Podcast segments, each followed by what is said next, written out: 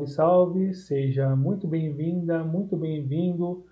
Começa mais uma edição do nosso Toma La Voz da Melami. Uma edição especial essa, que tanto trabalhamos para produzi-la e logo mais irá ao ar. Meu nome é Douglas Muniz e para tocar essa grande pauta desse especial, chamo meu colega, meu parceiro, meu camarada, Bruno Nunes. E aí, Bruno, como é que estão as coisas, capo? Fala, Douglas. Um grande abraço aí para você, para o amigo e amiga ouvinte do Toma a Voz da Melami. E, como você disse, uma edição muito especial por conta né, dos nossos famosos guias aí das competições de clubes né, do ano de 2023. Eis os guias, chegaram a hora dos guias, com um brevíssimo atraso, mas enfim, cobriremos os 64, os, todos os clubes envolvidos nas duas competições e com todo cuidado, com todo carinho, como fazemos desde 2020. É, Bruno, antes de a gente começar os trabalhos, é, dando aqueles nossos recados iniciais, é, por qual meio, por qual caminho nosso querido ouvinte, nossa cara ouvinte, poderá entrar em contato conosco para sugerir pauta, criticar, elogiar, enfim, dar os seus pitacos também, enfim, por qual caminho eles conseguiram chegar até nós? É muito simples, Douglas. O caminho é um, que é arroba Damelavos, D-A-M-E-L-A-V-O-S,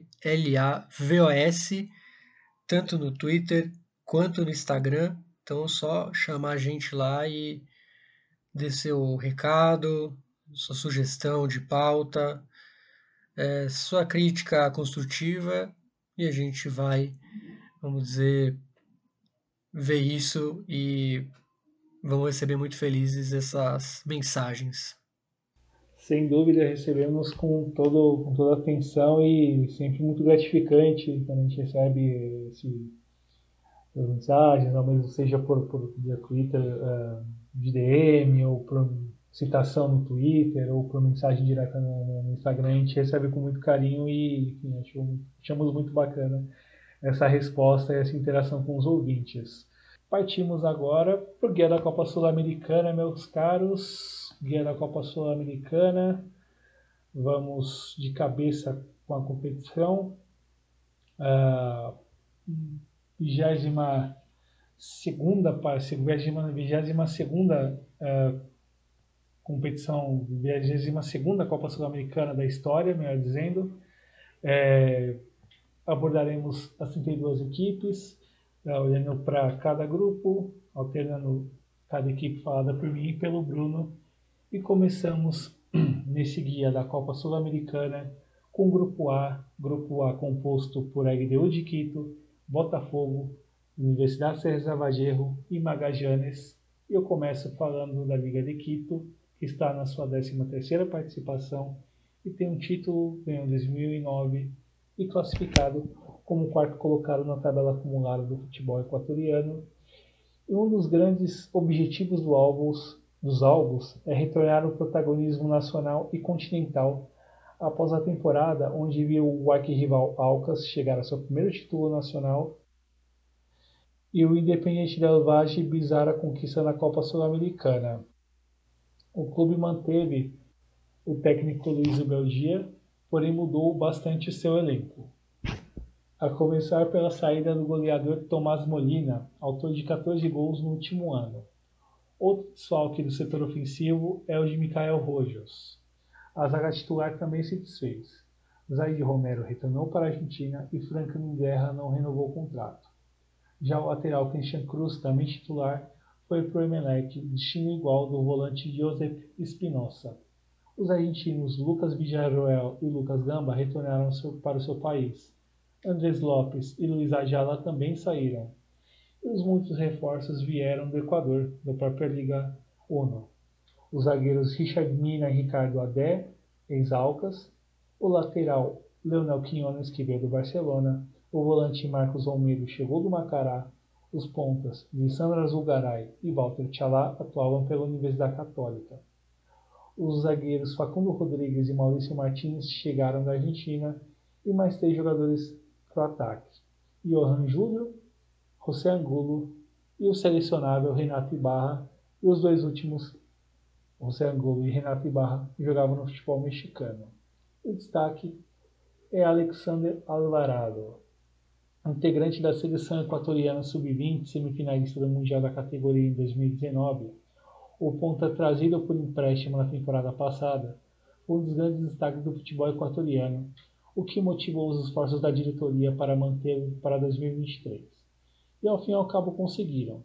E o camisa 10 segue muito bem, com habilidade para superar a marcação adversária e a velocidade para se deslocar pelo ataque, já vistas no duelo com o Delfim na fase anterior dessa Sul-Americana.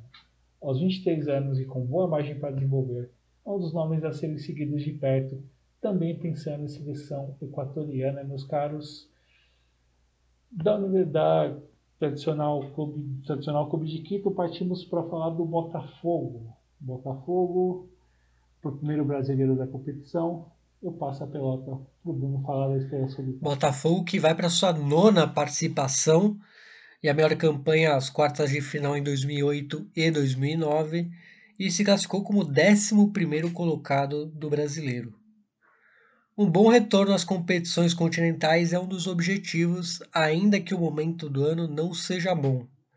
O trabalho do treinador português Luiz Castro é questionado em que pese os vários problemas de lesão do elenco e há lacunas importantes que ainda não foram preenchidas.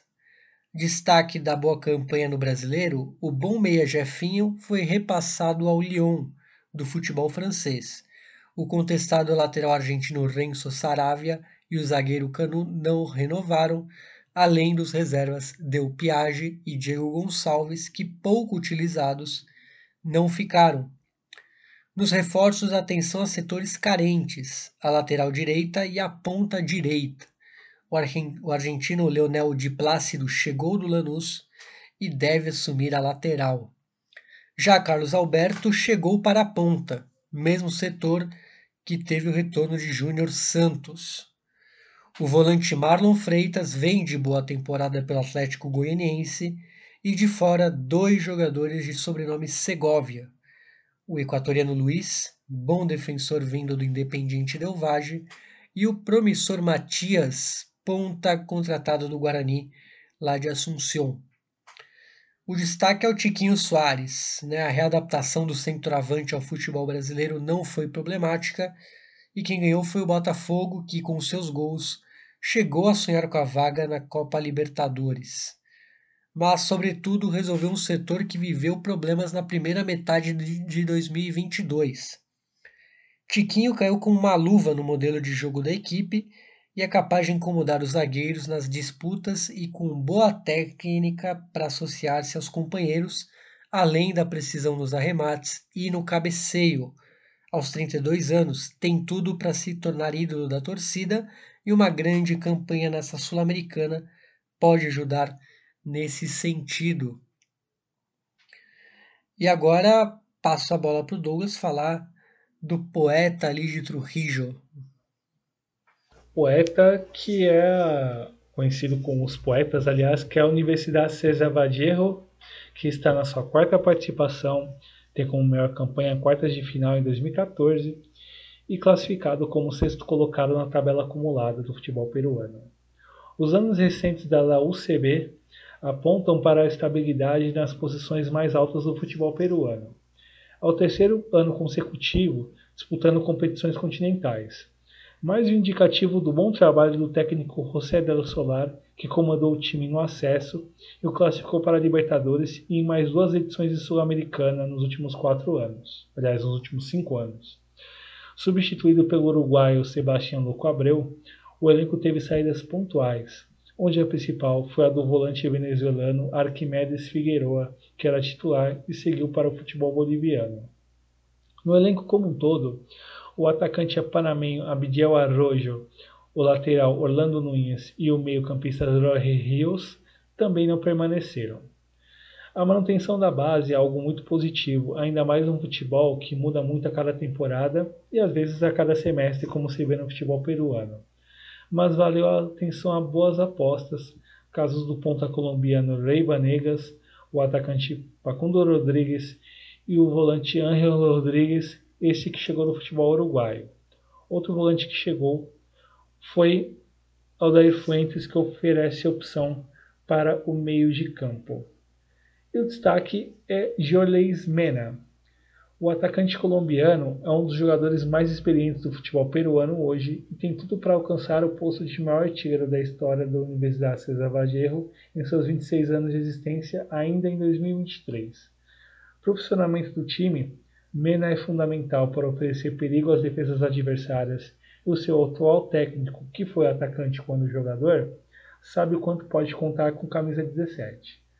Apelidado pela torcida de Sadio Mena, em referência ao famoso atacante senegalês que atua no futebol alemão, Mena segue em ótimo nível, apresentado no jogo combinacional na fase anterior da Copa Sul-Americana, com força física, arranque e ótima finalização. E da Universidade César Vallejo, vamos para um tradicional chileno que estreia na competição, que é o Magallanes. É isso, Douglas Magallanes, estreante, veio da terceira fase pré-Libertadores e surpreendente campeão da Copa Chile e recém-ascendido à primeira divisão. A temporada 2022 foi de redenção para o histórico clube da capital. A permanência do treinador Nicolás Núñez indica também a confiança da diretoria e um dos resultados foi o título da Supercopa em janeiro, mas o começo do campeonato chileno impõe as dificuldades esperadas, ainda que a equipe tenha mostrado bom nível na fase pré-Libertadores.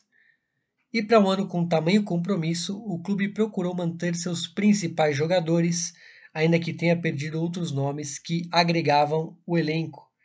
Casos aí do atacante David Salazar, do lateral Gino Alucema e do meia Camilo Gainza. O veterano César Elchester Cortés, um dos destaques da campanha do acesso, encerrou a carreira após os jogos com o Independiente Medellín. Mas o núcleo experiente do elenco foi reforçado com a chegada do zagueiro Christian Vilches, além dele o defensor Nicolás Berardo, o meio Cristóbal Jorquera e o atacante argentino Felipe Cadenazzi. Entre os mais jovens, boas apostas que ainda podem brilhar, como os meio-campistas Simão Contreras, Alfred Canales e Andrés Super. E o destaque é o Tomás Aranguiz, meia de 25 anos, faz sua estreia em jogos de primeira divisão nesse ano e se estabeleceu como um jogador muito importante dentro do Magajanes. Em um esporte de muitas mudanças, o jogador é o mais antigo do elenco, chegando em janeiro de 2018 e, mesmo ainda jovem, é uma das lideranças desse plantel. A inteligência na ocupação dos espaços, nas coberturas e a boa técnica nos passes e lançamentos são algumas das suas qualidades que o time pode contar e o bom nível apresentado pode projetá-lo à seleção chilena. Uma grande campanha na Copa Sul-Americana pode ser um bom argumento ao seu favor. E aqui eu já deixo meu, meu palpite, Douglas, nesse grupo aqui, que é o grupo do Louco Abreu, né? Não jogou na Liga de Quito entre esses quatro. E, e no César Vallejo, mas é o técnico, né? É, me parece um. Temos um claro favoritismo aí do Botafogo e da Liga de Quito. Né? Não, não vejo muito diferente desses dois aí. Apesar de, vamos dizer, times bons, né? O, tanto a César Vallejo quanto o Magajanes. Sim, é... Botafogo tem a sua força, isso é inegável, mas eu não descartaria a LDU passando como primeira nesse grupo, considerando as, as inconstâncias do Botafogo, as dificuldades nesse começo de ano e mesmo com a LDU perdendo seu, seu atacante mais importante, algumas outras saídas em outros setores, o clube investiu bastante para reforçar, principalmente no setor ofensivo. Se houver um bom encaixe, está se desenhando encaixe nesse começo de ano, a LDU pode é, se seguir bem na competição e fazer bons estragos. Lógico, precisa passar da fase de grupos, é importante para que aconteça, mas é uma equipe de, que vale atenção, muita atenção e muito cuidado por parte dos botafoguenses e, claro, de quem é, passar nos outros grupos e pode enfrentá-lo na campanha.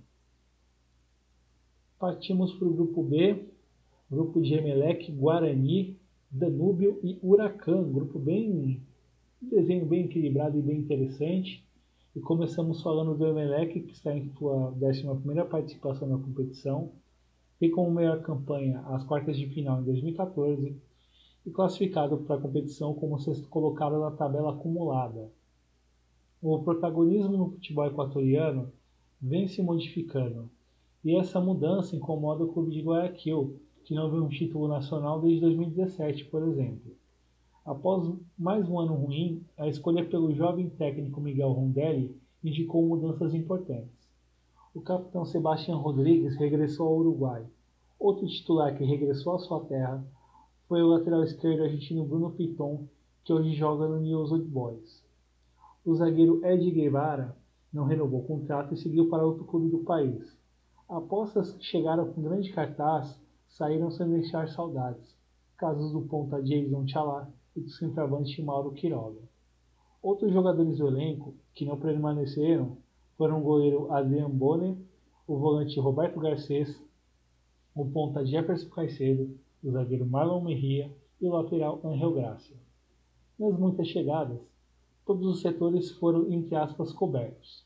Na defesa chegaram os laterais Christian Cruz e Caim Fara e mais os zagueiros Luiz Fernando Leão e Leandro Veiga. No meio, o volante Carlos Villalba, José Alberti e Josef Espinosa. Na frente, o ponta venezuelano Samuel Souza é uma boa aposta, tal qual João Sanches e mais dois retornos. O de Miller o de Brian Angulo e de Miller Bolanhos. E destaque é Miller Bolanhos, que foi um dos grandes ídolos da história do clube no século XXI. El Killer Bolanhos regressou ao clube no final de 2022 e mais experiente aos 32 anos, permanece como um dos atacantes mais decisivos do futebol equatoriano. O começo de ano é bastante animador, com gols decisivos na vitória sobre o Deportivo Cuenca na primeira fase da Sul-Americana. Rápido e habilidoso nas movimentações ofensivas, o atacante é o elo com o último período glorioso da história do clube, período que a, sonha, que a torcida sonha em repetir dentro e chegar no mais alto fora das fronteiras o talento de Bolanho será fundamental neste intento. Do Emelec de Guayaquil partimos para Assunção para o Bruno falar do Aborígene. É o Aborígene que o Guarani está na sua sétima participação e a melhor campanha é a segunda fase em 2010, 2012 e 2013 e se classificou como quinto colocado na tabela anual do Campeonato Paraguaio. Em 2022, as taças foram apenas um sonho distante, mesmo com nomes identificados, como o treinador Fernando Rubeiro e o atacante Fernando Fernandes. Ambos não permaneceram para 2023, além deles os goleiros Aldo Pérez e Davis Vasquez, que se revezaram na meta do Aborigen, os meio-campistas Ángel Benítez, Jorge Mendoza e Marcelo Gonçalves, todos titulares, não permaneceram, além da revelação Matias Segovia. Outros jogadores que ficaram longe de ir bem, caso dos laterais Rodi Ferreira, Ariel e Marcelo Benítez, do meia Wilson Ajala e do atacante Milciades Adorno, também saíram. Para os seus lugares, o clube buscou os meio-campistas Hugo Dorrego e Gaston Gil Romero, que jogavam na Bolívia e Argentina, respectivamente, e também o goleiro uruguaio Martim Rodrigues. É, outro que chega e para o ataque é o uruguaio Facundo Barceló, que também recebeu Federico Santander. O volante Jorge Morel retornou ao clube, Henrique Borja chegou para o ataque e José Moya para a defesa. Além dele, os veteranos Rodrigo Munhoz, que é goleiro, Raul Cáceres, defensor, e Marcelo Palau, volante, se somam os jovens Walter Clar, Rodrigo Amarija, Luiz Martínez e Dario Rios. E o destaque é Néstor Camacho. Experiência não falta no elenco do tradicional clube paraguaio, é, e entre os queridos pela torcida se destaca o meio atacante, Com 35 anos, próximo ao final da carreira, suas qualidades ainda seguem notáveis, como as que fizeram notar quando ele despontou pelo Rubio New há mais de uma década. Rápido, habilidoso e bom finalizador, é um dos jogadores de confiança do técnico Hernan Rodrigo Lopes, que chegou a jogar junto e contra muitos desses jogadores do elenco, e o bom entendimento entre ele e Federico Santander já se viu no confronto contra o Esportivo Ameliano na fase anterior da Sul-Americana. E depois do Guarani, vamos para o Uruguai falar dos franqueados de Montevideo. Falamos agora do Danúbio. Danúbio, que está em sua 11 participação, tem como melhor campanha a segunda fase de 2002 e está classificado para essa Sul-Americana via a oitava colocação na tabela anual. O clube segue em mais uma etapa do fortalecimento dele como um dos emergentes mais constantes do país. Entre os clubes uruguaios, os franqueados são quem mais jogou a Copa Sul-Americana, mas bem longe de campanhas relevantes. O jovem treinador Esteban Conde, que até ano passado era goleiro do time, substitui o experiente Jorge Fossati, que como jogador também foi goleiro, veja só, e terá de mitigar os efeitos das saídas de jogadores importantes. O bom começar pelo bom zagueiro Emmanuel Hernandes e seu parceiro de zaga Jerônimo Bortacaray e os meio-campistas Nicolás Rodrigues e Leandro Navarro, todos eles titulares e que não permaneceram para essa temporada. No elenco, o zagueiro colombiano Carlos Romanha e o atacante argentino Aaron Spitale, que ajudaram a equipe vindo do banco de reservas, também saíram. Para enfrentar uma temporada dura, o clube trouxe alguns experientes. São eles: o volante Santiago Romero, os atacantes Jonathan Eloco Alves e Diego Vera e o experiente goleiro Maru Roigoecochea, fundamental no confronto com o Defensor Sporting pela primeira fase da Copa Sul-Americana. Além dos experientes, um trio de jovens apostas são eles os meio-campistas Alejo Cruz, Kevin Lewis e Maxi Anhaspo. O destaque é um experiente é Sebastião Fernandes e o núcleo mais experiente do elenco do Danúbio já contava com outros nomes de larga carreira. Falamos de Ribeiro Rodrigues e Inácio Gonçalves, que, tal qual Esteban Conde, encerrou a carreira no final de 2022. Mas quem fez a diferença e segue muito bem é Sebastián El Papelito Fernandes. Aos 37 anos, o meio atacante é figura importante para a equipe chegar nos gols, tanto que foi o artilheiro do time 2022 com 8 gols marcados e mostra que ainda tem o que fazer na carreira. Rápido nos espaços curtos, abre na condição da bola com a perna esquerda e com a qualidade que o tempo conservou que pode fazer muito pelo Danúbio nessa temporada. Do Danúbio, vamos à Argentina dar um pulinho a Parque Patrícios para o caro Bruno, do parceiro de podcast, falar do Huracan. É o Globo Huracan que vai para sua quarta participação, melhor campanha o vice-campeonato em 2015 e veio da terceira fase da pré-Libertadores, consistente campanha na Liga Profissional, onde foi o time que menos perdeu, fruto de um time sólido e do bom trabalho de Diego Dabove. As expectativas nesses primeiros meses passavam por chegar na fase de grupos da Libertadores, e ficou pouco de chegar e pesaram as saídas de jogadores fundamentais do ano passado. O principal deles, o meia Franco Cristaldo, autor de 17 gols. É, os pontas Rodrigo Cabral e Benjamin Garré, desafogos do time no ataque, seguiram para o Argentinos Júniors e Futebol Russo, respectivamente. E jogadores que compunham o elenco, como o meio-campista Fabiano Henriquez e o lateral Ismael Quiles, também não permaneceram. Os reforços que chegaram agregam qualidade, casos do bom volante Jonas Acevedo, dos zagueiros Joaquim Novijo e Gaston Sauro, e o lateral Fernando Torrent, que fortalecem a defesa. O jovem volante Valentim Burgoa é uma boa aposta, tal qual o ponta Walter Massanti, que se somam a três experientes: o meia Lucas Castro, o atacante Juan Garro e o também atacante Juan Manuel Garcia, vários nomes que devem permitir que, equipa, que a equipe consiga competir em bom nível mais uma vez. E o destaque é Santiago Reze, uma das grandes revelações do clube nesse século. O volante de 21 anos virou um dos melhores da posição do futebol argentino, comprovado pelas atuações em uma equipe que teve a defesa como um dos seus pontos mais altos.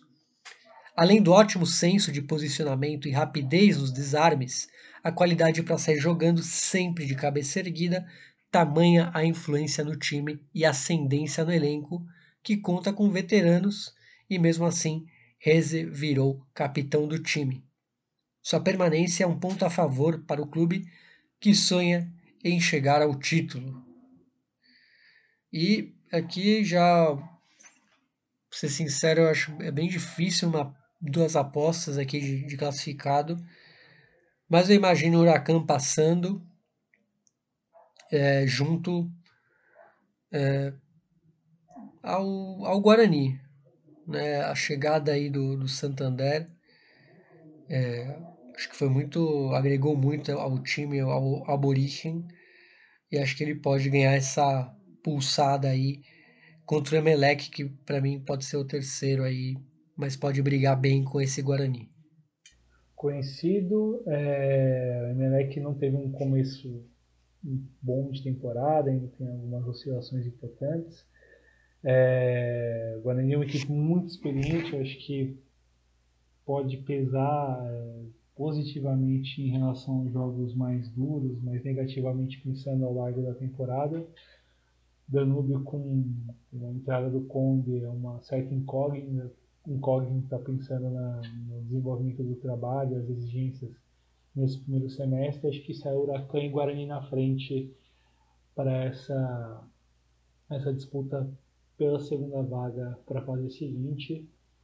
Do grupo D partimos para o grupo C, grupo de estudiantes, Bragantino, RB Bragantino, Oriente Petroleiro e Taquari. Começo falando do Estudiantes, que vai para sua nona participação, tem como maior campanha o vice-campeonato em 2008 e classificaram como décimo colocado na tabela acumulada do futebol argentino. Todo o ciclo se encerra e ainda que a última campanha na Copa Libertadores tenha empolgado a torcida, a temporada a nível local ficou aquém do esperado. Após duas temporadas, o técnico Ricardo Zelinski foi substituído por Abel Balbo, mas a aposta da diretoria durou pouco pelo mau conheço do ano, e a chegada de Eduardo Domingos para o seu lugar indica que o clube não quer errar mais. O perfil do elenco também mudou de uma temporada para outra. Destaques como o centroavante Leandro Dias, autor de 14 gols, e o ponta Manuel Castro não renovaram o contrato. Mesma situação do também atacante Leonardo Heredia. O zagueiro Fabiano Nogueira está falta o setor defensivo, além de Nanruen Paz este que compunha o elenco do Pintiaraca. O clube procurou investir em apostas, como os jovens zagueiros Juan Guassone e Saides Romero, e tratou de repatriar jogadores revelados no próprio clube que estavam no futebol europeu.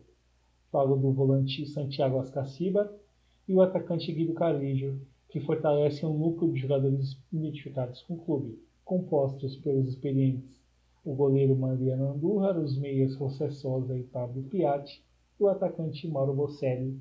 E é ele que é o destaque, que eu destaco por aqui. E falar de identificação no clube que recentemente foi presidido por um de seus maiores ídolos é algo que envolve, inclusive, a responsabilidade de quem vai a campo. E Mauro Bocelli, que esteve nas principais glórias recentes do clube de La Plata, pode se gabar de já ter jogado com ele. As portas dos 38 anos caminha para o crepúsculo da carreira com a reverência da torcida e a importância histórica junto à instituição. Mas nem só disso pode se viver, é claro, e o centroavante emplacou um belo 2022 com 18 gols marcados, seja em jogadas de pivô, cabeceio, tabelas e finalizações rápidas na área, o que mostra que o tempo passou, mas as qualidades, elas seguem ali. Do Pintiarata do Estudiantes, eu passo a pelota para o Bruno falar do RB Bragantino. É, o RB Bragantino vai para a segunda participação, melhor campanha o vice-campeonato de 2021 e se classificou como 14º do brasileiro. O clube passou por mudanças após um mau final de temporada 2022, quando por pouco não ficou fora da zona de classificação da Sul-Americana após despontar como uma das grandes surpresas de 2021. Com a chegada do técnico português Pedro Caixinha, o Bragantino manteve a aposta em jogadores jovens, mas uma saída pesa, a do Ponta Arthur, principal jogador da equipe, que foi negociado. Os empréstimos do meia Yoran e do atacante venezuelano Jan Hurtado não foram renovados e o também atacante Gabriel Novaes foi emprestado. Nas aquisições, o clube manteve atenção às jovens revelações do futebol sul-americano, caso do atacante uruguaio Thiago Borbas, artilheiro do último campeonato uruguaio, e os pontas Henry Mosquera e Inácio La Quintana, mas sem deixar de buscar boas apostas no futebol brasileiro, como por exemplo o bom meio-atacante Vitinho e o volante Luan Patrick. Chegaram o zagueiro Lucas Cunha, o volante Matheus Fernandes e o atacante Eduardo Sacha. E o destaque é o jovem atacante Alejandro, de 23 anos, que nas seleções de base jogou junto com a estrela da seleção Vinícius Júnior e parece ter se firmado de vez no clube de Bragança Paulista. Após despontar no Atlético Mineiro, foi contratado em janeiro de 2020 e levou um tempo até esperado para cumprir as expectativas que se tinha na base.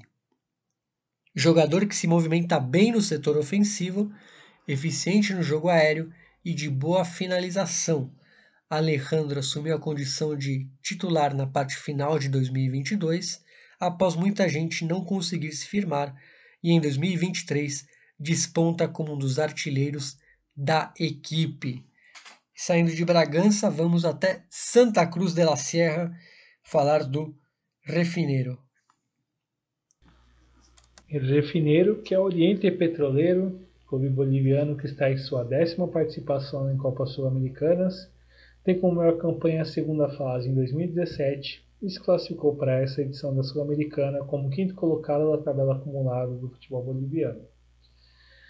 A regularidade de classificações continentais é algo positivo na história do refineiro, afinal, nos últimos 10 anos, em apenas um não teve em seu calendário jogos contra times de fora de seu país. Ainda que faltem boas campanhas continentais nesse tempo, é claro. O técnico Ervin Sanchez, que está em sua terceira temporada, terá de lidar com a saída de jogadores que integravam a espinha dorsal do time titular. O artilheiro Facundo Soares, autor de 20 gols, o bom meio-campista Hugo Dorrego e o lateral Carlos Roca, que saíram, além de outros jogadores importantes na rotação do elenco, caso dos volantes Juan Ribera e Jorge Rojas, o lateral Marcelo Soares e o zagueiro Leandro Sasper. Na reposição das saídas, o clube mirou em jogadores de destaque do futebol boliviano.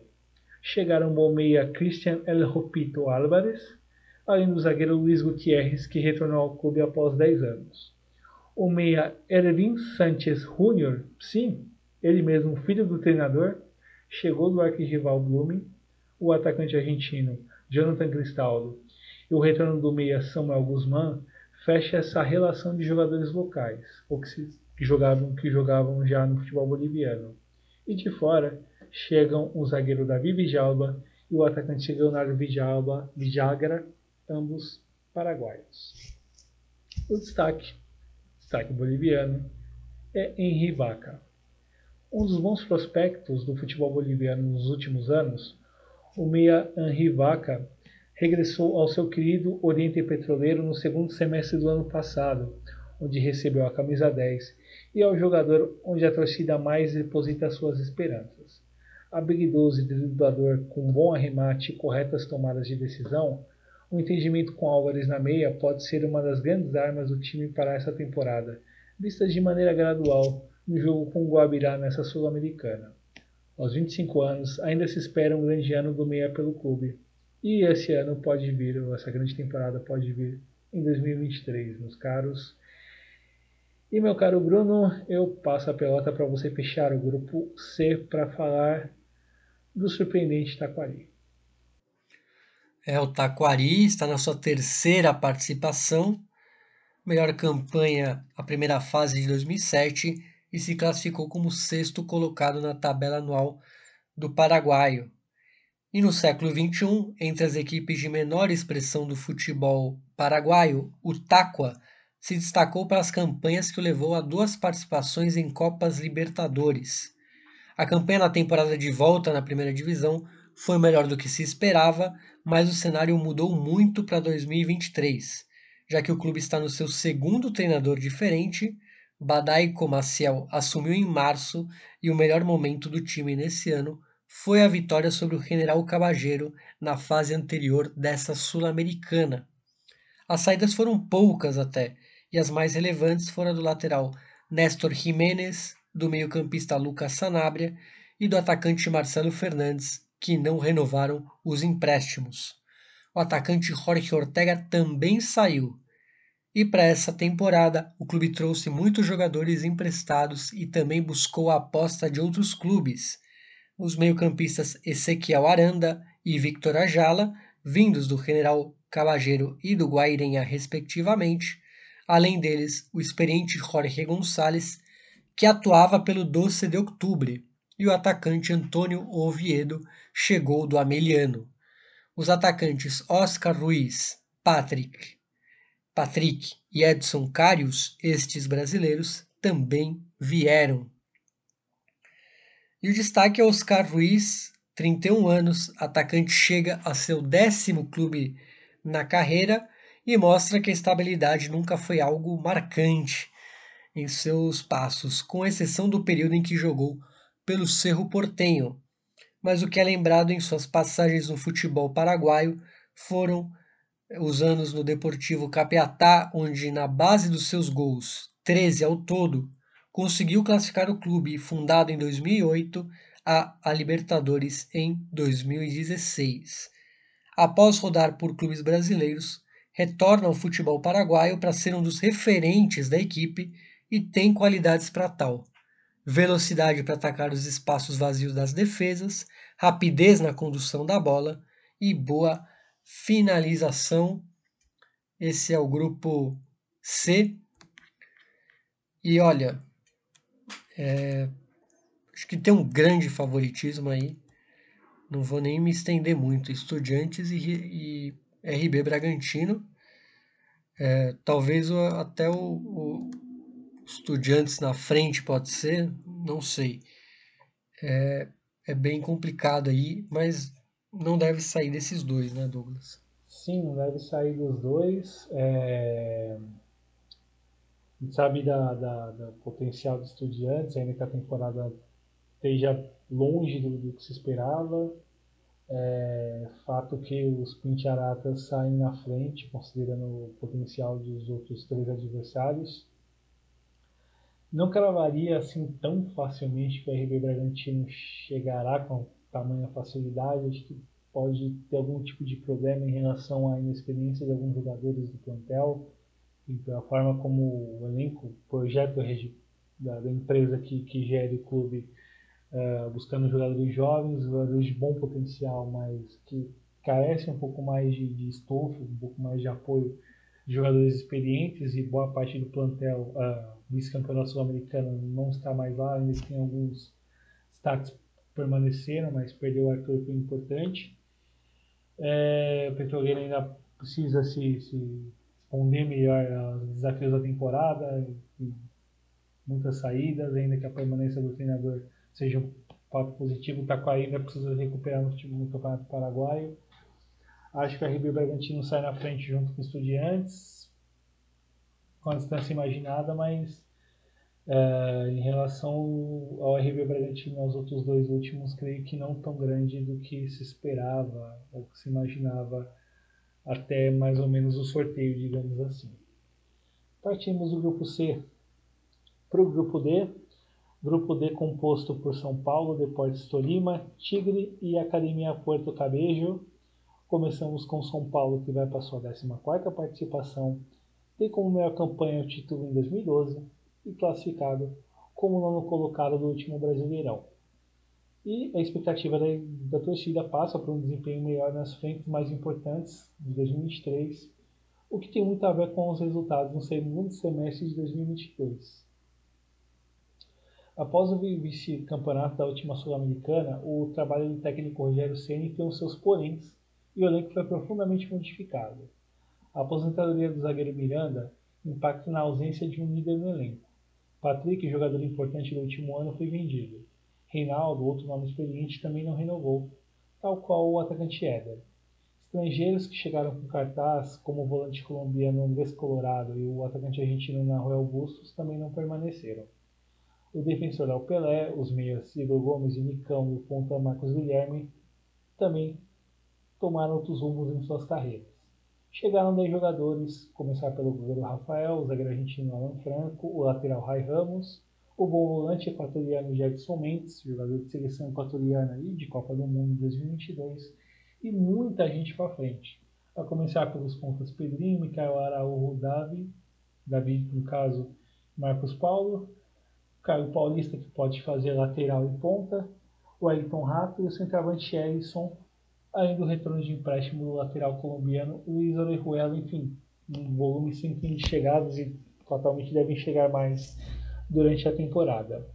O destaque, eu, puxamos o Rodrigo Nestor, que num contexto onde várias lesões assolam o elenco e tiram jogadores importantes de algum tempo da temporada, de algum período da temporada, começar pelo Jonathan Caleri e principalmente Juliano Galopo, o meio-campista Rodrigo Nestor, revelado nas categorias de base do clube, é uma das figuras que ascendem como referência técnica do time. Jogador versátil, bom passador e eficiente sem a bola, ainda tão jovem, tem 22 anos e com mais de 100 jogos como profissional, dentro de um elenco que muda bastante de temporada para temporada, o que é um ponto a se destacar. Rodrigo é um jogador importante demais, mesmo na rotação promovida pelo técnico, e será ainda mais fundamental em 2023. Do tricolor paulista, partimos para os Pirraus, partimos para Ibagué, para o Bruno falar do Deportes Tolima.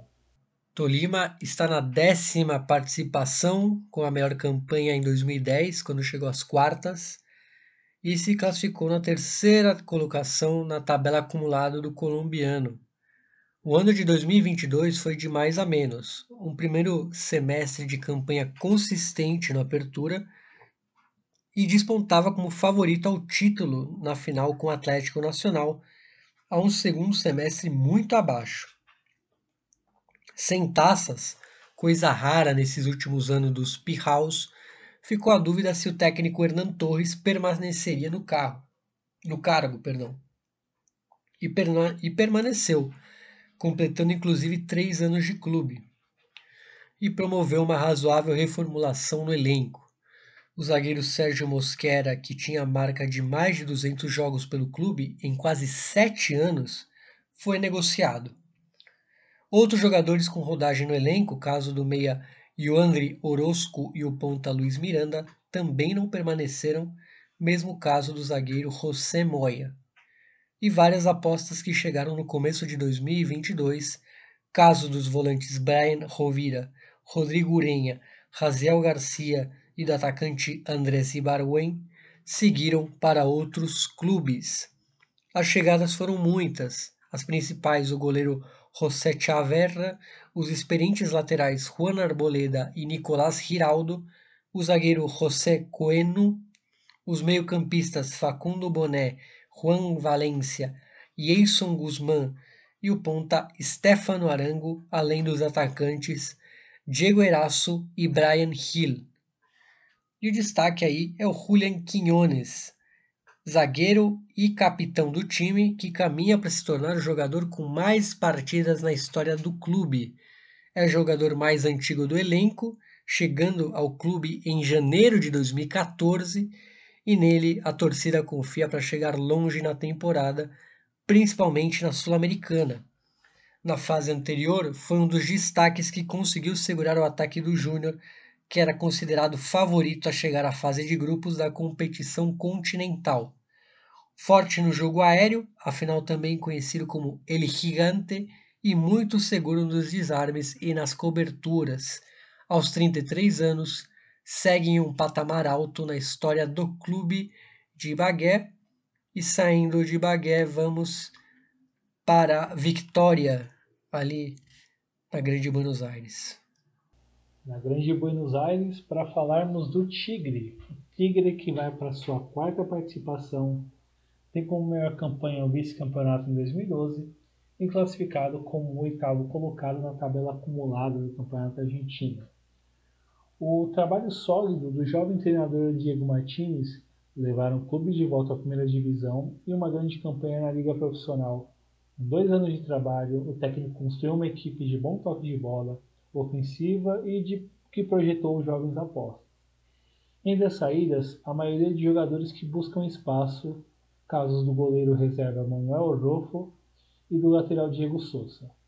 Quem também não permaneceu foi o experiente atacante Pablo Manhã. Nas chegadas, um perfil de jovens apostas, casos do meio-campista Sebastião Medina, que foi um dos destaques do patronato, o volante Aaron Molinas, emprestado pelo Boca Juniors, e do atacante Tomás Valdoni, revelado pelo Godoy Cruz. O meia Santiago Vera e o goleiro Santiago Rojas, esse destaque pelo Nacional do Paraguai, também é um bom nome. E outra aposta interessante é o lateral Lautaro Montoya, além do retorno de empréstimo do bom volante Agustin Cardoso. As boas notícias também passam pela permanência de alguns dos destaques, caso do lateral Lucas Blondel, o meia Lucas Menossi e os atacantes Blas Armoa, Facundo Colídio e do ítalo argentino Matheus Zeteg, este até pelo menos até o final do semestre, e animam a torcida. O destaque, ele mesmo, Matheus Zeteg, o jovem atacante viveu uma temporada de sonho em 2022 com a artilharia da Liga Profissional e as grandes atuações que chamaram a atenção, inclusive do técnico da seleção italiana Roberto Mantini, que o convocou devido a El Chapita ter a nacionalidade italiana. Com a camisa do Matador no ano passado, marcou 23 gols e virou um nome de destaque entre os atacantes do futebol argentino. Forte fisicamente, rápido nos deslocamentos, capaz de ocupar os espaços na área, mas com qualidade para sair dela, ainda o bom cabeceio e a precisão nos arremates, a garantia de gols e das chances da equipe seguir adiante nessa Copa Sul-Americana. E do Tigre, uma, das grandes sensações do futebol argentino em 2022, partimos do Passa Pelota por Bruno falar uma das grandes sensações do futebol venezuelano em 2022 e também nessa temporada, né, Carlos? É, a Academia Porto Cabejo, segunda participação, e a melhor campanha foi uma fase preliminar em 2021, ou seja, já superada esse ano, e classificou como o segundo melhor time da fase final da Sul-Americana da Liga FUTV. Clube fundado em junho de 2014, foi a maior surpresa do futebol venezuelano em 2022 e segue como tal nesse ano. A chegada do técnico Noel San Vicente o mais vencedor da história do futebol do país, indica que o clube sonha com voos ainda mais altos. Muitos destaques da campanha passada, casos do ponta Samuel Sousa, artilheiro do time em 2022 com nove gols, e do defensor Héctor Nogueira, não permaneceram.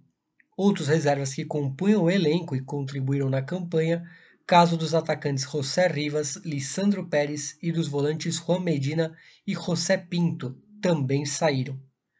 Para fortalecer o elenco, de olho em cumprir novas grandes histórias, chegaram o experiente lateral José Luiz Granados, o também lateral Kendry Silva, os zagueiros Diego Ócio, Carlos Ribeiro e Sandro Norta Roberto, o meia Marco Bustillo e o atacante Dani Pérez incorporam um setor que já deu boas mostras no jogo contra o Caracas na fase anterior da Sul-Americana. O meia nigeriano Gideon Ilia é outra jovem aposta e o atacante Richard Figueroa busca se firmar no futebol venezuelano. E o destaque é o Dani Pérez, jovem atacante de 23 anos, chegou ao clube vindo do Zamora e se estabeleceu como um dos referentes do ataque dos portenhos. Jogador veloz e de bom arremate, rodou por vários clubes do país e do Chile sem conseguir se firmar. No plano coletivo, o Pérez também contribui sem a bola com movimentação inteligente e com o espaço que lhe faltou, faltou em outros clubes. Pode também se estabelecer como um dos melhores do país, onde os seus clubes geralmente apostam em atacantes mais experientes para garantir os gols. E agora na sessão apostas aí do grupo D, é, acho que por conta até do início do, do Tigre na temporada argentina, São Paulo também deixou algumas dúvidas, né? O Tolima também não, não, não anima. É diferente da Academia Porto Cabejo, mas ainda assim acho que internacionalmente não é a vez deles ainda. Então acho que eu vejo uma visão meio clara aí que uma briga de classificação entre o Tolima e o São Paulo, né? São Paulo e Tolima, é, os jogos talvez entre eles decidam quem será o, o campeão aí desse grupo, né? Sim, é claro que uh, o Tolima passou por mudanças importantes nesse contexto, com saída de jogadores importantes de títulos recentes. É, enfim, ainda tem algumas apostas ainda a vingar. Um Tigre que os ecos da última grande camp da campanha são importantes. É, tentar utilizar esse grande momento ainda do Matheus Retegui, hoje atacante titular da Azurra, é, com um ponto a seu favor, e os gols deles podem ser, podem ser fundamentais para a equipe conseguir a classificação para a próxima fase. É, claro que sabemos que São Paulo é a força mais, mais importante nesse grupo, mas ainda que os começos de temporada de todos eles ofereçam algumas dúvidas, ainda assim da Academia Porto Cabello no plano internacional. Mas não deve sair mesmo nessa disputa uh, entre São Paulo e Deportes Tolima. Talvez o Tigre, se as coisas melhorarem um pouquinho nesse, nesses últimos meses de semestre, que podem ser importantes para a equipe disputar ou não disputar bem a vaga para a próxima fase. Do grupo D, partimos para o grupo E. Grupo E composto por Santos, News Old Boys, Blooming e Audax Italiano. Dá para dizer que é o grupo da crise, digamos assim. Todo mundo em crise. E começamos com o Santos, que vai para sua oitava participação tem como melhor campanha as quartas de final em 2013, 2004 e 2021 e classificada como 12º colocado do último Brasileirão. Mais um ano com crises e problemas em campo e fora dele. Situações essas que vieram uma constante no clube, com fugas no descenso, fugas de descenso, aliás, e muitos trabalhos interrompidos no meio. O desafio para o técnico Dario Hellman passa por conseguir ajustar uma equipe que segue com moral baixíssimo. As saídas mais relevantes foram dos equatorianos Brian Angulo e Johan Júlio, que não conseguiram vingar no clube e regressaram ao seu país. Um dos nomes mais antigos do elenco, o meio-campista uruguaio Carlos Sanches, retornou ao Uruguai. O lateral Madison, os volantes William Maranhão, o Vinícius Janocelo, o meia Gabriel Pirani e o atacante Juan Seco também seguiram para outros clubes. E como no ano passado, o clube trouxe duas levas de jogadores. Na primeira chegou o goleiro Vladimir, o lateral João Lucas, o zagueiro Messias, o volante Dodi e o ponta Menossa. E na segunda, os retornos do volante Alisson e do meia Lucas Lima, além do zagueiro Joaquim. O meia colombiano Daniel Ruiz é uma aposta muito interessante para um setor onde ninguém deslanchou ainda, numa equipe que ainda busca se encontrar para competir melhor do que, todo em 2000, do que em todo em 2022. E o destaque é Marcos Leonardo.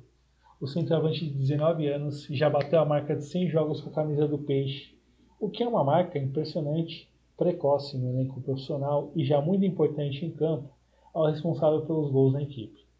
Marcou 21 no ano passado e nos raros bons jogos do time nesse ano, as suas qualidades se fizeram valer.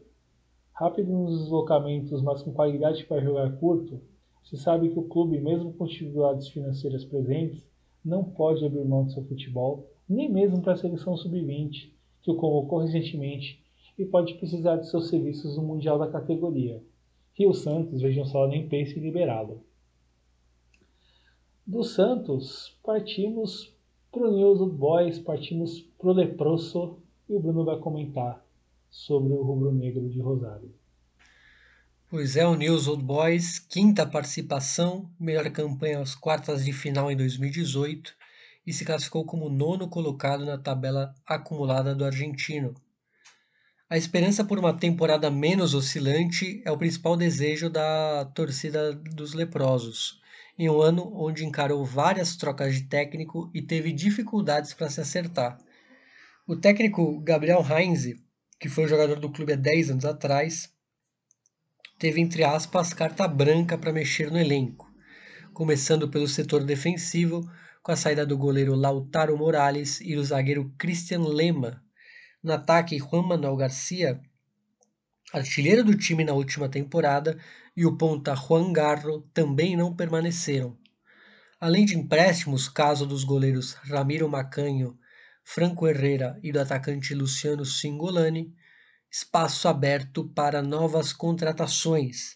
Chegaram o experiente goleiro Lucas Ojos, que começou o ano como titular, e a equipe teve quatro goleiros diferentes como titulares no decorrer da Liga Profissional de 2022, além de Williams Barlacina, que chega para reserva. Nas laterais chegaram os bons Gerson Mosquera e Bruno Piton para direita e esquerda, respectivamente, e para a zaga Guillermo Ortiz. O volante Ivan Gomes e o bom atacante paraguaio Jorge Recalde, além do ponta Jonathan Menendez, fecham as novidades. E o destaque é o jovem volante de 21 anos, Juan Esforza, que foi revelado nas divisões de base do clube e é um dos grandes prospectos da posição no país. Acompanhado desde as seleções de base, onde chegou a ser capitão o atual camisa 13 assumiu a condição de titular incontestável na campanha do time na liga profissional e não saiu mais. A velocidade nas coberturas, entendimento para ocupar os espaços no meio e a boa técnica na batida da bola, sempre com a esquerda, são armas importantes para a equipe, que conta também com nomes de grande identificação com o clube, casos do lateral Leonel Vandione e do meio-campista Pablo Pérez, mas que não pode prescindir de Juan Esforça.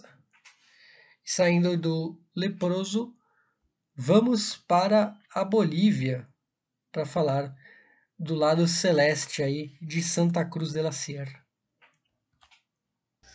Falamos do Blooming. Blooming que está na sua oitava participação, tem como maior campanha a segunda fase em 2016 e classificado como oitavo colocado na tabela acumulada. A crise eclodiu de vez em 2023. Distante das grandes conquistas, e lá se vão 15 anos do último título nacional, com um começo horrível de temporada, o clube tem seu segundo treinador diferente para esse ano. Hoje conduzido pelo argentino Carlos Bustos. Titulares do ano passado, jogadores em que a torcida dos pascaneiros confiavam, hoje reforçam os rivais casos do defensor Jesus Sagredo e dos meias Cristian Arano e Ervin Sanchez Jr. O experiente zagueiro Nahuel Iribarren, o também zagueiro José Carrasco, o lateral Santos Navarro, o volante Jorge Orozco, além do goleiro José Penharieta não ficaram. Das muitas chegadas, destaque para jogadores do futebol boliviano. O experiente atacante Juan Carlos Arce, também atacantes César Menacho e Denis Pinto, são opções. O lateral Miguel Becerra, o volante Omar Siles são mais chegadas.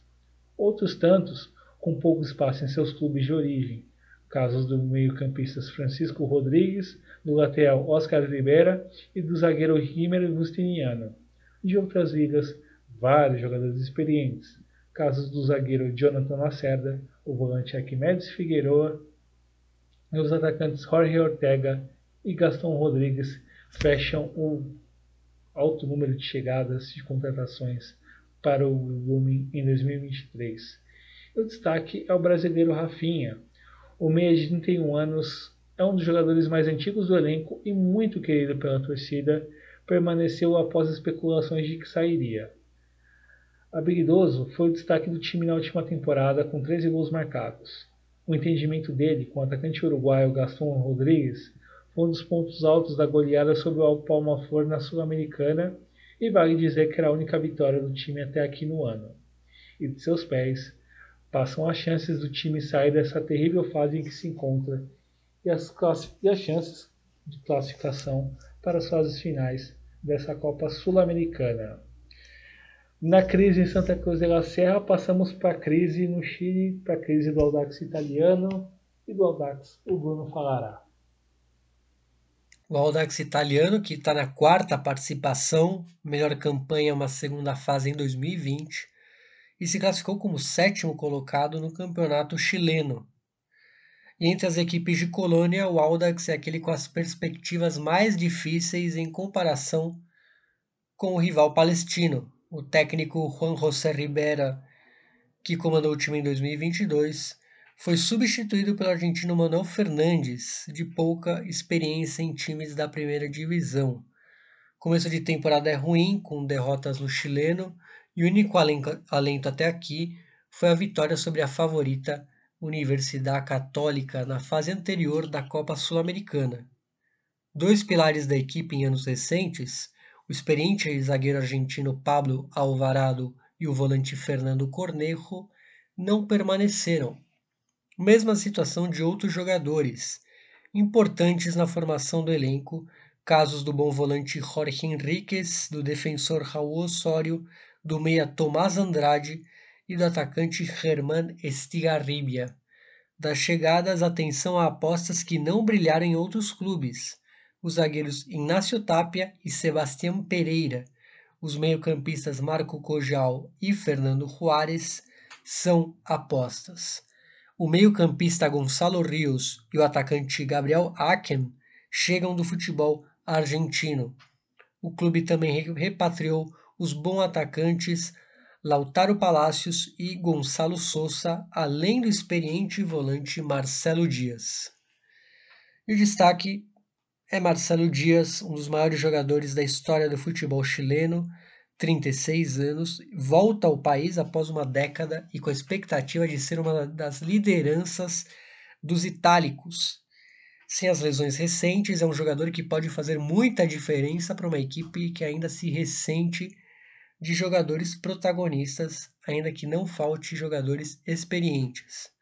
A visão de jogo, seja para se posicionar sem a bola ou para fazer o time jogar com ela, com passes e lançamentos, seguem notáveis no futebol do camisa 21. Boas atuações podem ajudar a equipe a ter uma virada na temporada e esse grupo é uma bomba, né?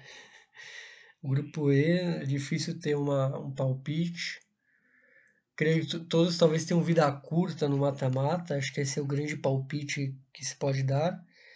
O Aldax, se não me engano, o técnico Manuel Fernandes também está se, se já não caiu, deve cair em breve.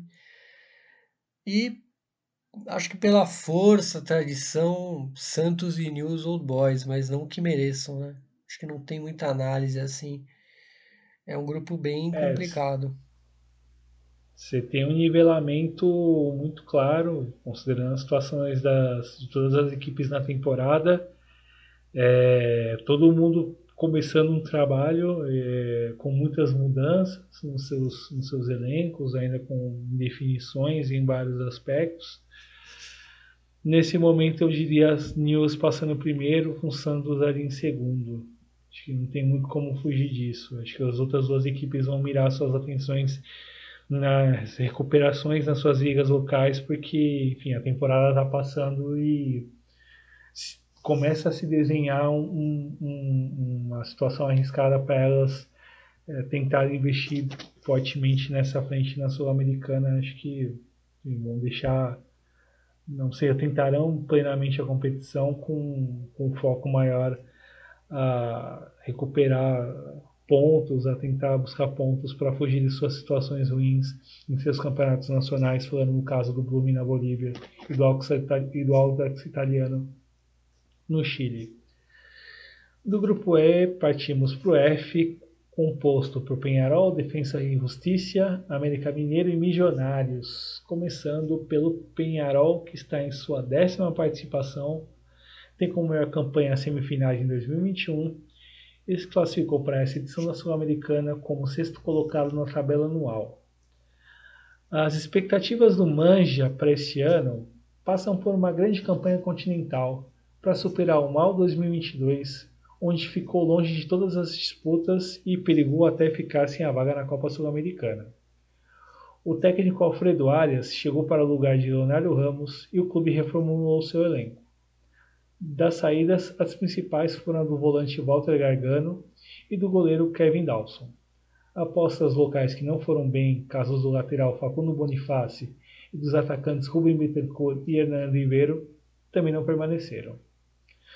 Outros que chegaram com cartaz, caso dos pontos Brian Lozano e do equatoriano Biriarce, seguiram para outros clubes. Jovens revelações, casos do lateral Ezequiel Busquets, o atacante Sérgio Nunes e mais recentemente o ponta Inácio La Quintana, foram vendidos.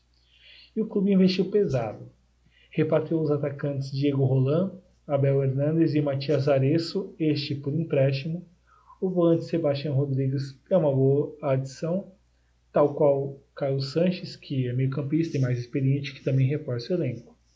O lateral Lucas Hernandes retornou ao clube e tirar o bom zagueiro Léo Coelho, brasileiro Léo Coelho, do rival nacional, foi um golpe tanto para aumentar o moral da parte amarela e negra do Uruguai. E o destaque é Matias Saresso, entre as revelações recentes do futebol uruguaio, o atacante se destacava desde muito cedo e cabe lembrar que ele foi promovido ao futebol profissional com apenas 16 anos. E após um ano no futebol espanhol, onde pouco jogou, chegou ao gigante Penharol com a responsabilidade de cumprir com o que se sabe sobre as suas qualidades desde quando surgiu no River Plate uruguaio. Atacante veloz, com boa técnica para encarar a marcação e para finalizar, sabe-se que ainda tem que melhorar em alguns aspectos, mas a pequena amostra nesse começo de 2023, que já é, que já é empolgante, faz a torcida sonhar com um ano muito melhor do que foi 2022. Partimos de um histórico semifinalista para um pequeno que já foi campeão, passa a bola para o Bruno falar do Alcon Defensa e Justiça. O Alcon de Varela, né, o Defensa e Justiça, sexta participação com um título em 2020 e se classificou como sétimo colocado na tabela acumulada do argentino.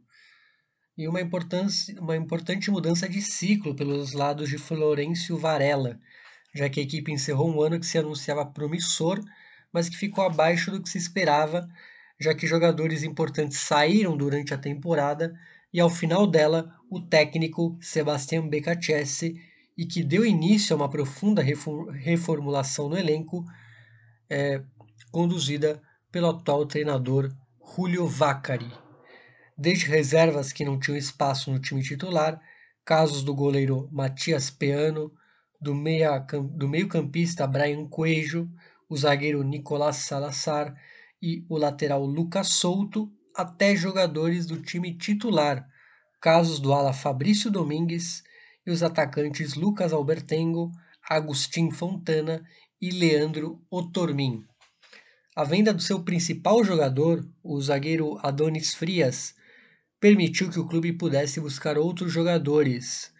E das ligas vizinhas chegaram o bom lateral uruguaio Agustin Santana, o volante paraguaio Ángel Benítez e o seu compatriota, o meia Rodrigo Bogarim. O lateral Dario Cáceres, também paraguaio, foi destaque nas divisões de acesso pelo Ferrocarril Oeste.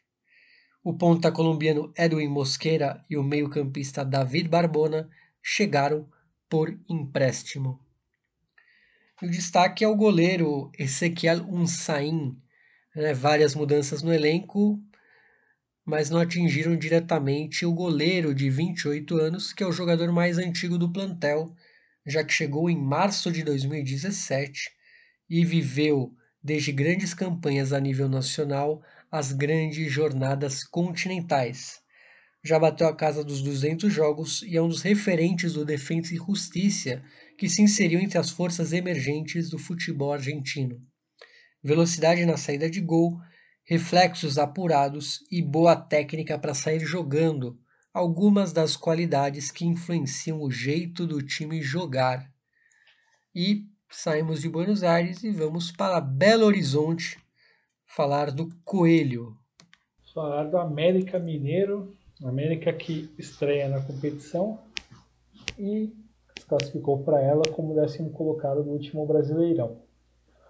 Os anos recentes para o Clube de Minas foram de manutenção na primeira divisão do futebol brasileiro. A estabilidade veio junto à classificação para torneios continentais.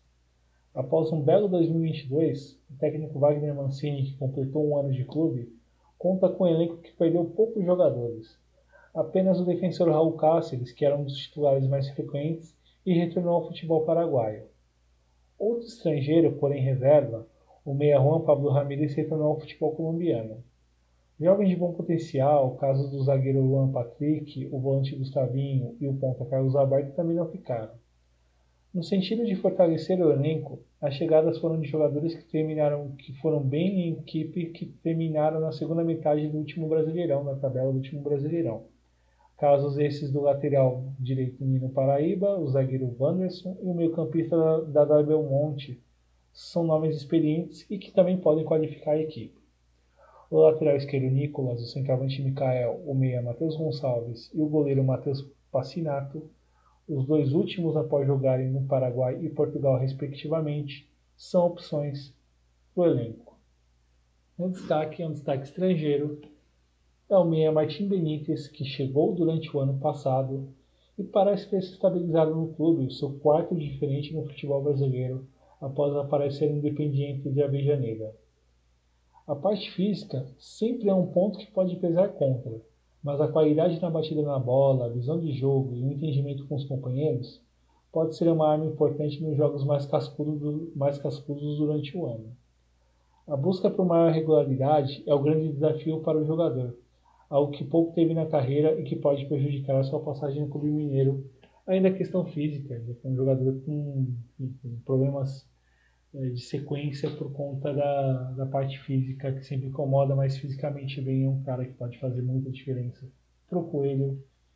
E de Minas Gerais partimos para Bogotá, onde o Bruno vai falar do Milionários. É o embaixador, né, o Milionários, sétima participação, melhor campanha semifinais em 2007 e 2012 e se classificou como vindo da terceira fase pré-Libertadores. E um dos grandes desafios na história do tradicional clube da capital colombiana é se fazer forte além das fronteiras. Pelo segundo ano consecutivo, o time foi eliminado na fase pré-Libertadores e o técnico Alberto Gameiro completa três anos de clube, mas os títulos nacionais ainda seguem batendo na trave, vencendo apenas a Copa Colômbia no ano passado. E para 2023, o elenco de Los Embajadores perdeu poucos jogadores, a começar pelo zagueiro José Coeno e o volante Juan Garcia, que não eram titulares frequentes. Mesmo caso do ponta Richard Celis, que retornou ao futebol venezuelano. O Diego Eraço, atacante que chegou com grandes expectativas, porém ficou longe de se destacar, também saiu. Mas sem dúvidas, as principais saídas foram as das revelações, o meia Daniel Ruiz e do ponta Carlos Andrés Gomes. E para suprir as saídas mais importantes, o clube buscou os atacantes Leonardo Castro, artilheiro em 2022 pelo Deportivo Pereira, e Fernando Uribe, que vai para sua terceira passagem e caminha para ser o maior goleador do clube no século. Outros bons reforços são o volante Daniel Giraldo e o zagueiro Jorge Arias. Já o destaque é o de David McAllister Silva, uma das grandes bandeiras do clube colombiano, meia de 36 anos, que é capitão do time e uma das vozes do treinador Gameiro em campo. Com quase 400 jogos, já está no top 10 entre os que mais atuaram. Além de ser o jogador mais antigo do plantel, chegando em janeiro de 2015, a qualidade técnica segue intacta vistas nos passes curtos, longos e nos arremates de longa distância. Ainda que o tempo seja um limitador na parte física, sua importância permanece notável ao time e apoiado nela, além de um time base que pouco mexeu no ano passado para esse, seja uma outra arma importante na temporada. E grupo F, o, talvez um dos grupos mais complicados, mais da morte somando até a, a Libertadores, Douglas, É um grupo muito equilibrado, pelo menos em nome, em momento, talvez. E é muito difícil cravar, né? É... É, eu vejo é, o Defensa com, com, com esse início promissor no, com o Vacari. Tem experiência na competição, apesar de ser um time novo, vamos dizer assim, no cenário internacional. Então eu imagino que ele possa ser um dos classificados. Né? As outras três vagas, é, Penharol perdeu muito, apesar da chegada do Arezo. Né? Não vejo com o mesmo ímpeto do ano passado. É, Milionários tem, tem tido boas atuações, apesar das saídas do Ruiz e do Andrés Gomes. E o América Mineiro é um time que se mantém muito bem, vamos dizer, é um time que tem é, regularidade, né? apesar de, de não ser um dos elencos mais fortes do Brasil, compete muito bem. Então acho que dá para até a gente, eu botar até o América Mineiro aí né, nesse bolo, mas acho que o Milionários, viu? Pode ser Milionários e Defensa, aí meu, meu, meu palpite final. Tá todo mundo no bolo, mas meu palpite é Penharol e Milionários.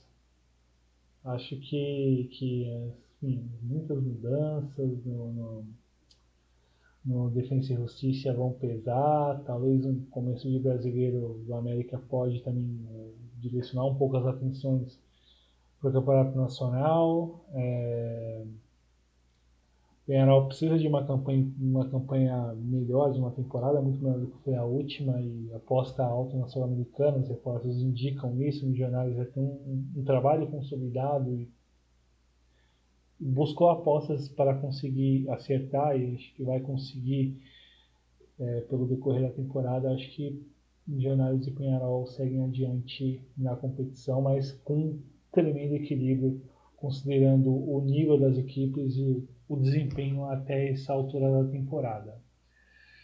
Partimos para o grupo G, penúltimo grupo, uh, composto por Independiente Santa Fé, Universitário, Goiás e Gimnasia La Plata. Começamos com Independiente Santa Fé, que vai para sua sétima participação em Sul-Americanas e tem um título que foi ganho em 2015 e classificado como sexto colocado na tabela acumulada do futebol colombiano. A maior regularidade e chegar aos títulos é o que os Cardenales buscam para esse ano. O técnico Alfredo Arias foi substituído por Harold Rivera, que retorna ao clube após quase dois anos e conta com um elenco bastante mexido em relação ao do ano passado. O técnico Alfredo Arias foi substituído por Harold Rivera, que retorna ao clube após quase dois anos e conta com um elenco bastante mexido em relação ao ano passado. Primeiro pelas saídas mais importantes, Falamos dos experientes meio-campistas, primeiro volante Carlos Sanches, que era capitão do time, e do meio uruguaio Matias Miero, que deixa uma lacuna muito importante entre os mais velhos, que se soma com a aposentadoria do goleiro Leonardo Castejanos. O ponta André Stupinhan, autor de 7 gols em 2022, de, aliás, autor de 8 gols em 2022, também deixou o clube. E o setor defensivo perdeu os laterais Edwin Herrera, Jonathan Herrera e o zagueiro Jason Pereira. Para fortalecer o elenco, o clube mirou em figuras experientes, começando pelo atacante Hugo Rodadiega, que retornou ao futebol colombiano após 17 anos, e os meias Fabian Samuessa e Christian Marugo são os mais famosos. O retorno do bom volante Calvin Osório e a chegada de Ivan Rojas também qualificam o meio de campo. Mais à frente, o ponta do Van Palacios é uma opção de velocidade e mais atrás para a defesa chegaram os zagueiros Julian Mijan e Marlon Torres, e para as laterais, Fabiano Biafara e Fábio Delgado. O destaque é Wilson Morello, que é um dos maiores jogadores da história dos Cardenales, caminha para o final de carreira e segue batendo recordes no clube que tanto é identificado. O centroavante de 35 anos retornou ao clube para sua segunda passagem e não para de marcar gols. Nas estatísticas, é o quarto maior artilheiro da história do clube e deve bater a marca de 100 gols nesse ano. Marcas relevantes, mas que pode fazer em campo é o que importa para todos e isso foi visto no confronto com o Rio Negro Águilas na fase anterior da Copa Sul-Americana. E com boa ocupação dos espaços na área adversária, a rapidez dos movimentos para finalizar e a técnica para associar os companheiros de meio de campo podem ser fundamentais para a equipe colombiana seguir adiante, considerando o bom nível do seu principal atacante. Meu caro Bruno, passo a pelota para você tocar falando no tradicional peruano, o universitário. Então vamos falar do universitário. Né? Está na sua oitava participação, tem como melhor campanha as quartas de final de 2011 e se classificou como quinto colocado na tabela acumulada. E muito próximo de completar 100 anos, Los Cremas chegam com expectativa na competição, mesmo com a mudança recente de treinador. A saída do jovem Carlos Compagnucci e a chegada do experiente Jorge Fossati indica que o trabalho de reformulação do elenco ainda tem incertezas. As saídas de experientes, caso dos zagueiros Nelinho Quina e Federico Alonso, e dos meias Alberto Quinteiro e Hernan Novik, oxigenam esse elenco. Jogadores que frequentavam o banco de reservas e jogaram pouco, casos do lateral Ivan Santijan, do meio-campista Gerson Barreto, do ponta Guillermo Larios, foram repassados a outros clubes. Entre as muitas contratações, várias são apostas no futebol peruano, como a revelação José Bolívar, que chegou para a lateral, mesma posição de Hugo Ancajima. Para a zaga, Marcos Saravia e José Lujan. Na meia, o bom Martim Pérez Guedes e na frente, o atacante José Rivera, que deve disputar posição com o experiente Emanuel Herrera e Alex Valera, que fortalece o setor ofensivo. Williams Riveros e Matias Di Benedetto chegaram para a zaga e para o meio de campo, Horácio Calcaterra e Rodrigo Urenha e o jovem meia Yuriel Selle qualificam o setor. E o destaque fica com o experiente goleiro de 37 anos, José Carvalho, que está em sua terceira passagem pela equipe e está perto de bater a marca de 300 jogos com a camisa do tradicional clube peruano. Sua segurança na meta foi de fundamental importância no jogo contra o Cienciano pela fase anterior da Copa Sul-Americana. E de tanta identificação com o clube, que em um contexto de mudanças de elenco se afiança ainda mais como capitão da equipe e a voz sempre muito escutada por todos internamente, com as qualidades importantes para um jogador da posição, boa colocação, agilidade na saída de gol e intervenções, que ainda mantém como opção para a meta da seleção peruana inclusive. Pois bem, falando agora do Goiás, Goiás que vai para sua sexta participação na Sul-Americana, tem como melhor campanha o vice-campeonato em 2010 e classificado para essa edição da Sul-Americana como 13 colocado, 13 colocado do Campeonato Brasileiro. A última temporada envolveu a tensão na luta pela permanência na primeira divisão do Brasileiro e terminou com a vaga na Copa Sul-Americana. Comandado pelo técnico Guto Ferreira até ali, até essa altura da temporada, o elenco passou por mudanças que em boa parte já eram esperadas. Destaques como o jovem zagueiro Caetano e seu parceiro de zaga Reinaldo e o meio-campista da Belmonte não permaneceram. Outros jogadores, esses mais experientes, como os laterais Danilo Barcelos, e Sábio, o volante Aurimir e os meias Marquinhos Gabriel e Luan Dias, também seguiram para outros clubes. Para superar essas perdas, muitas chegadas, alguns que tiveram pouco espaço em seus clubes de origem, casos do zagueiro Edu, do lateral Bruno Melo, do volante Felipe Ferreira e do ponta Diego Gonçalves, além do atacante Gabriel Novaes. Apostas da segunda divisão brasileira, como os volantes Zé Ricardo, William Oliveira e o lateral Sander, podem contribuir, tal qual os meio-campistas Morelli e Ariel. De fora do país, regressaram o zagueiro Heron, o lateral Bruno Santos, o meia Guilherme Marques, ainda chegaram do meio-campista argentino Julian Palacios. O destaque é o goleiro Tadeu. O goleiro de 31 anos, que se tornou ídolo da torcida do Esmeraldino, o que passa também pela longa trajetória do clube, onde, considerando que ele chegou em janeiro de 2020, acumulou desde então mais de 200 jogos na meta do time, onde viveu um rebaixamento, um acesso, e nesse período de dificuldades que o clube passou, Tadeu era uma das grandes garantias que o time sempre pode contar. goleiro de reflexos rápidos, boa saída de gol e posicionamento eficiente, com essa idade aos, 30, aos 31 anos, estreará em competições internacionais com a expectativa de afirmar ainda mais o seu nome entre os grandes da posição na história do clube. E Bruno, eu te passo a pelota, devolvo a bola para você comentar do Gimnasia de La Plata. E vamos para La Plata, então, falar do Gimnasia e Esgrima, que vai para sua quinta participação, tendo uma maior campanha duas quartas de final em 2002 e 2006 e se classificou como sexto colocado aí na tabela acumulada do argentino. E a tradicional equipe de La Plata, que chegou até a sonhar com a conquista da última liga profissional, começou a temporada com muitas saídas importantes. O técnico Néstor Gorosito não renovou o contrato e foi substituído por Sebastián Romero, que por muitos anos foi jogador do tripeiro e treinava as categorias de base. No elenco, a saída de ídolos, caso principal do meia uruguaio Brian Alemã, que deixou uma lacuna difícil de ser preenchida. O goleiro Rodrigo Rey, um dos destaques da defesa menos vazada do campeonato, também não permaneceu situação igual dos defensores Oscar Pires e do uruguaio Guillermo Frata, que regressou ao seu país. O volante Agustín Cardoso, peça-chave da equipe, não renovou o empréstimo, situação igual de Manuel Insarralde. O seu reserva, Emanuel Secchini, seguiu para o Chile e o experiente Nery Leges também saiu, tal qual o ponta paraguaio Ramon Sosa.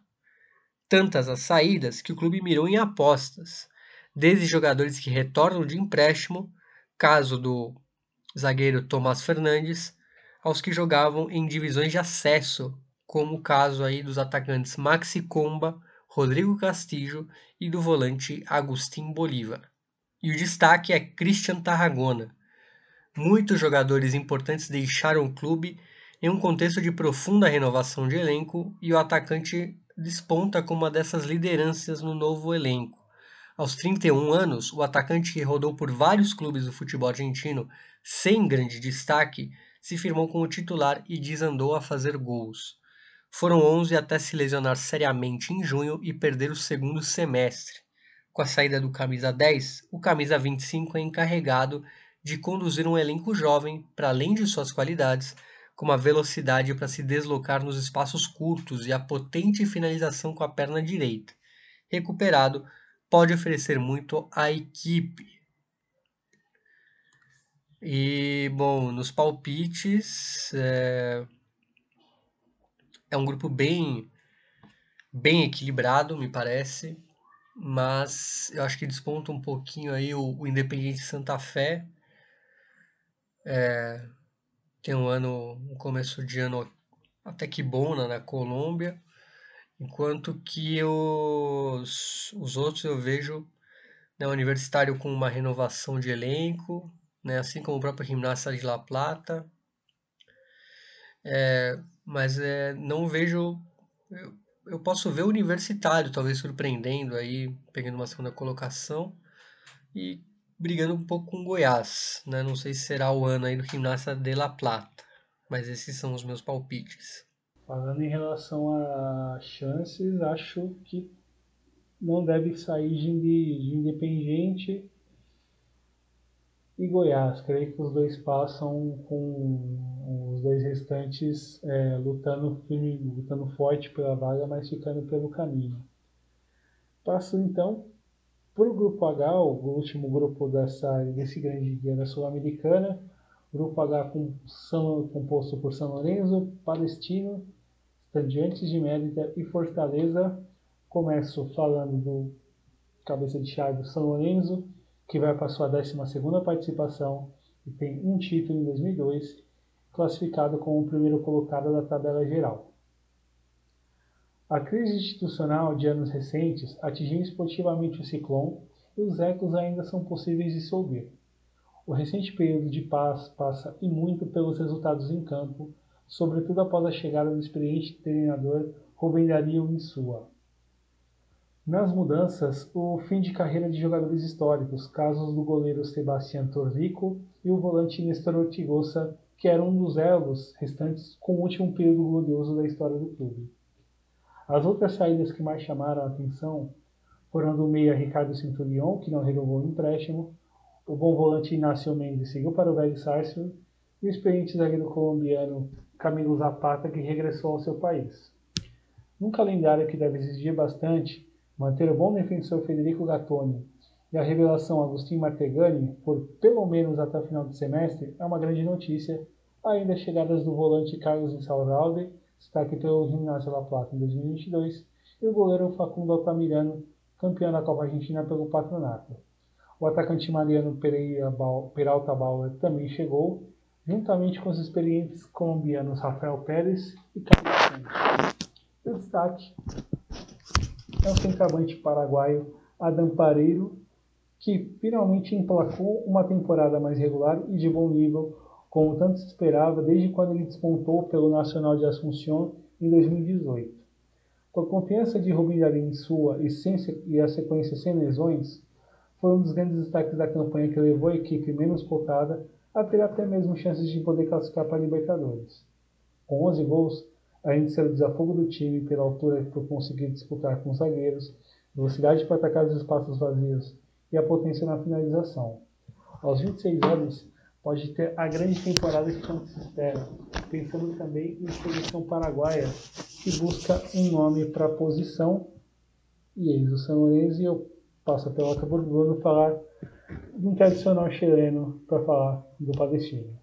Então vamos falar dos baiçanos, do Palestino, que está na quinta participação na Sul-Americana e tem uma melhor campanha às quartas de final de 2016 e se classificou como quarto colocado no campeonato chileno. Na temporada passada, o bom trabalho do técnico Gustavo Costas, que deixou o time próximo da vaga na Libertadores, o catapultou para a seleção boliviana. Por seu lugar, a chegada de Pablo Vitamina Sanches, que pode levar a equipe a posições mais altas a nível local e internacional. A boa atuação diante do Cobressal na fase anterior da Sul-Americana é um sinal disso. Entre os titulares da temporada passada, as saídas do goleiro Daniel Sapa, que retornou ao Estudiantes, e do bom lateral Vicente Fernandes, se somam a do zagueiro Franco Pardo, do meio-campista Mauro Dias e do atacante Andrés Vilches, que eram mais frequentes no banco de reservas. Para as reposições de saídas pontuais, o clube trouxe o experiente goleiro César Rigamonti, que aos 36 anos estreia em uma liga estrangeira com a camisa do Tino, Outro jogador experiente também argentino é o zagueiro Fernando Messa, que fortalece o setor defensivo. Gonçalo Cojal, esse mais jovem, chega para a posição de goleiro. E o bom volante Fernando Cornejo chegou do rival Audax italiano e o lateral Dylan Zuniga chegou do Coquimbo Unido e é opção para lateral. E o destaque é o Bruno Bartichotto, atacante chileno revelado pela Universidade Católica e se firmou de vez com a camisa do Palestino em uma equipe onde jogadores experientes como o zagueiro Christian Soares e os meio-campistas Jonathan Benítez e Brian Carrasco garantiram a segurança para o jovem de 21 anos brilhar. Autor de sete gols na campanha, a sua permanência indica que o clube aposta alto nos seus gols e atuações para se manter bem por mais temporadas. Jogador de boa técnica para se associar aos companheiros e rápido para atacar os espaços vazios, ainda tem aspectos a desenvolver, mas a primeira convocação para a seleção principal em março indica que é um nome considerado.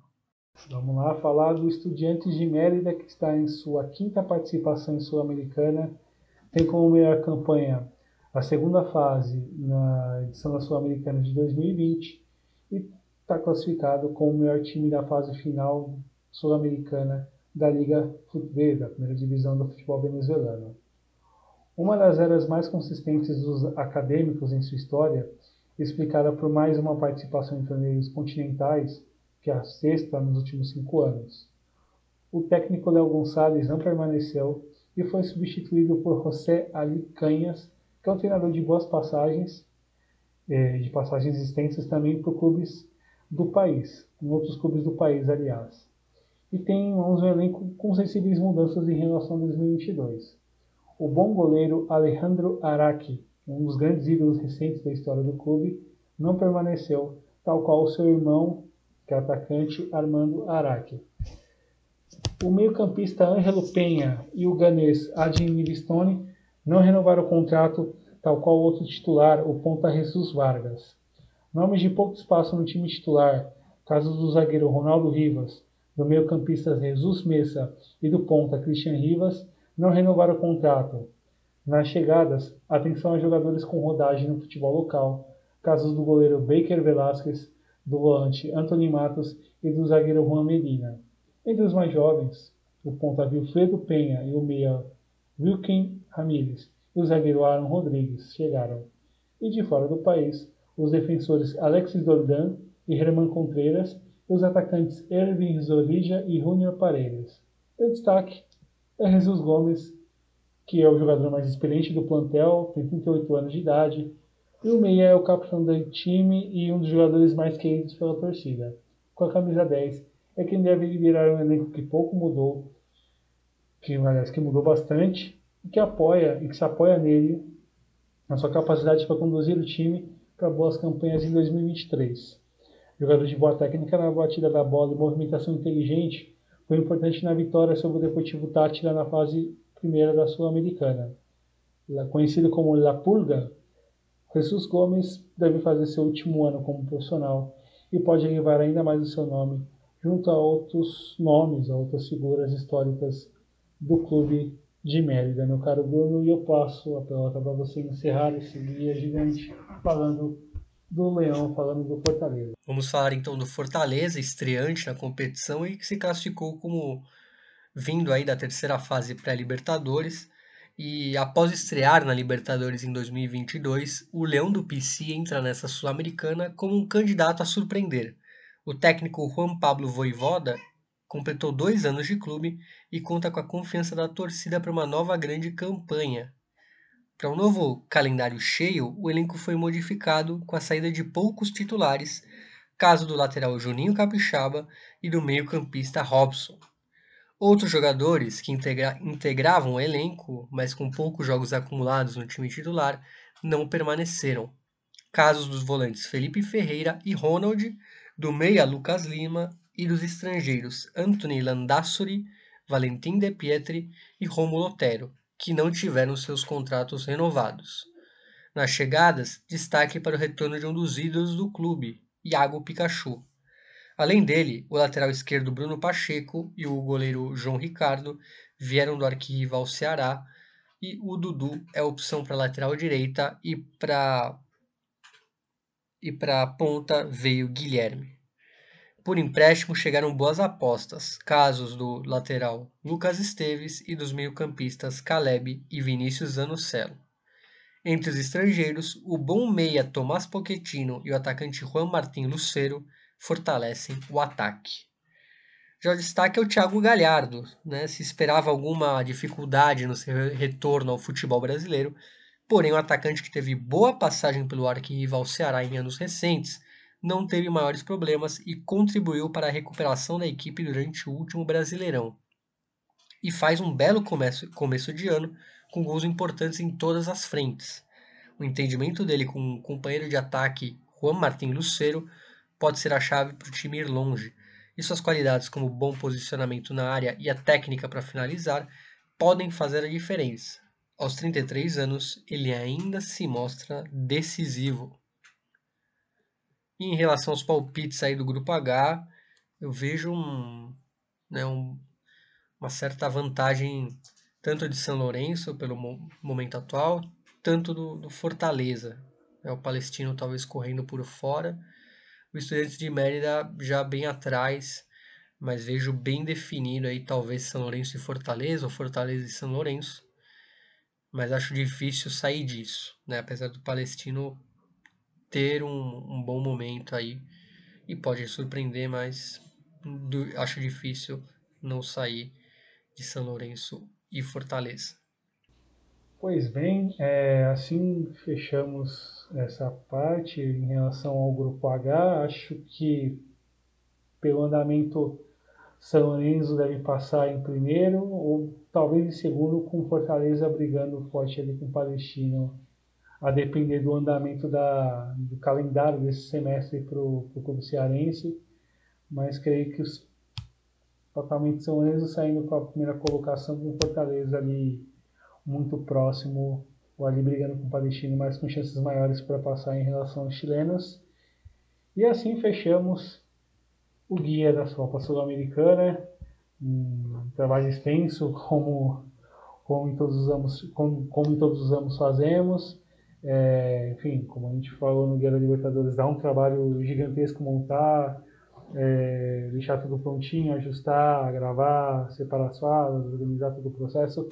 É, a gente pede para que vocês ouvintes é, repassem para os torcedores que se interessem, é, que tenham times envolvidos ou não, que vão acompanhar a competição alentando suas próprias equipes para poder conhecer, para poder se inteirar, para saber o que está acontecendo e dá muito trabalho, por isso que a gente repassa mais uma vez o pedido para que enfim, a, todo esse trabalho possa chegar cada vez mais longe e sempre muito gratificante, apesar de ser muito trabalhoso, é sempre muito gratificante preparar esses guias e acompanhar o desenrolar da competição um pouco com algumas das informações que a gente já contava e outras que acabam chegando.